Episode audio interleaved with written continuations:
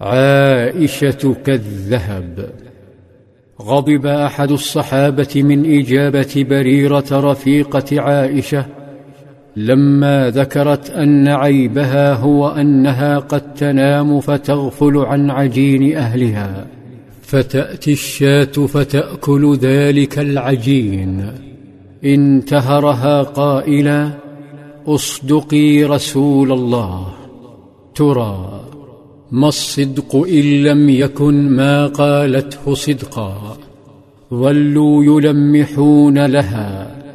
فقال صلى الله عليه وسلم لست عن هذا أسألك. ثم صرحوا لها. فتنبهت فوجدتهم قد أبعدوا وأبعدوا. فقالت سبحان الله.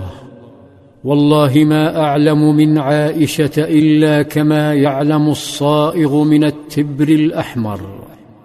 وماذا يعلم الصائغ من الذهب الأحمر النقي قبل خلطه بغيره سوى النقاء؟ كانت بريرة تتحدث عن الصفاء عن الطهارة عن عائشة عن عائشة. عن عائشة. أما المنافقون فكانوا يتحدثون عن صديد ينز من نفوسهم. لكن ماذا عن البريء الآخر صفوان بن المعطل الذي تم قذفه أيضا؟ لقد علم بالأمر فأوجعه الافتراء عليه وعلى أمه عائشة. وضاقت الأرض به وضاق بنظرات الناس حتى حلف فقال سبحان الله والله ما كشفت كنف أنثى قط. بعد تلك الشهادات الصادقة تبين كذب المنافقين. فبدأ صلى الله عليه وسلم ممارسة دوره قائدا للدولة. جمع شعبه لا ليعتقل ابن سلول ورفاقه فدولته محكومة بنظام قضائي عادل. لكن يبدو أن حكم القذف لم ينزل بعد. فلجأ صلى الله عليه وسلم إلى شعبه. وهي سنته عند عدم وجود وحي. امتلأ المسجد برجاله فصعد منبره فحمد الله وأثنى عليه. ثم استشارهم والمرارة في صوته فقال اشيروا علي معشر المسلمين في قوم أبنوا أهلي. أي رموهم بخلق قبيح. يا معشر المسلمين من يعذرني من رجل قد بلغ أذاه في أهل بيتي فوالله ما علمت على أهلي إلا خيرا.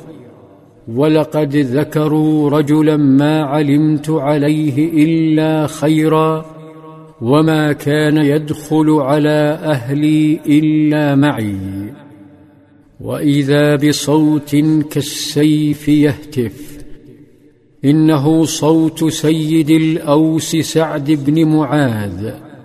يهز جنبات المسجد غضبا لله ولعرض رسول الله. فترتعد له فرائص النفاق. أنا أعذرك منه يا رسول الله. إن كان من الأوس ضربنا عنقه وإن كان من إخواننا الخزرج أمرتنا ففعلنا أمرك. أخذت الحمية سعد بن عبادة أحد السابقين إلى الإسلام وسيد الخزرج فقال كذبت. لعمر الله لا تقتله ولا تقدر على قتله. أما والله أن لو كانوا من الأوس ما أحببت أن تضرب أعناقهم. ثار اللغط في المسجد بين الأوس والخزرج وأطلت الفتنة كرأس الشيطان. فكيف سيتصرف القائد صلى الله عليه وسلم؟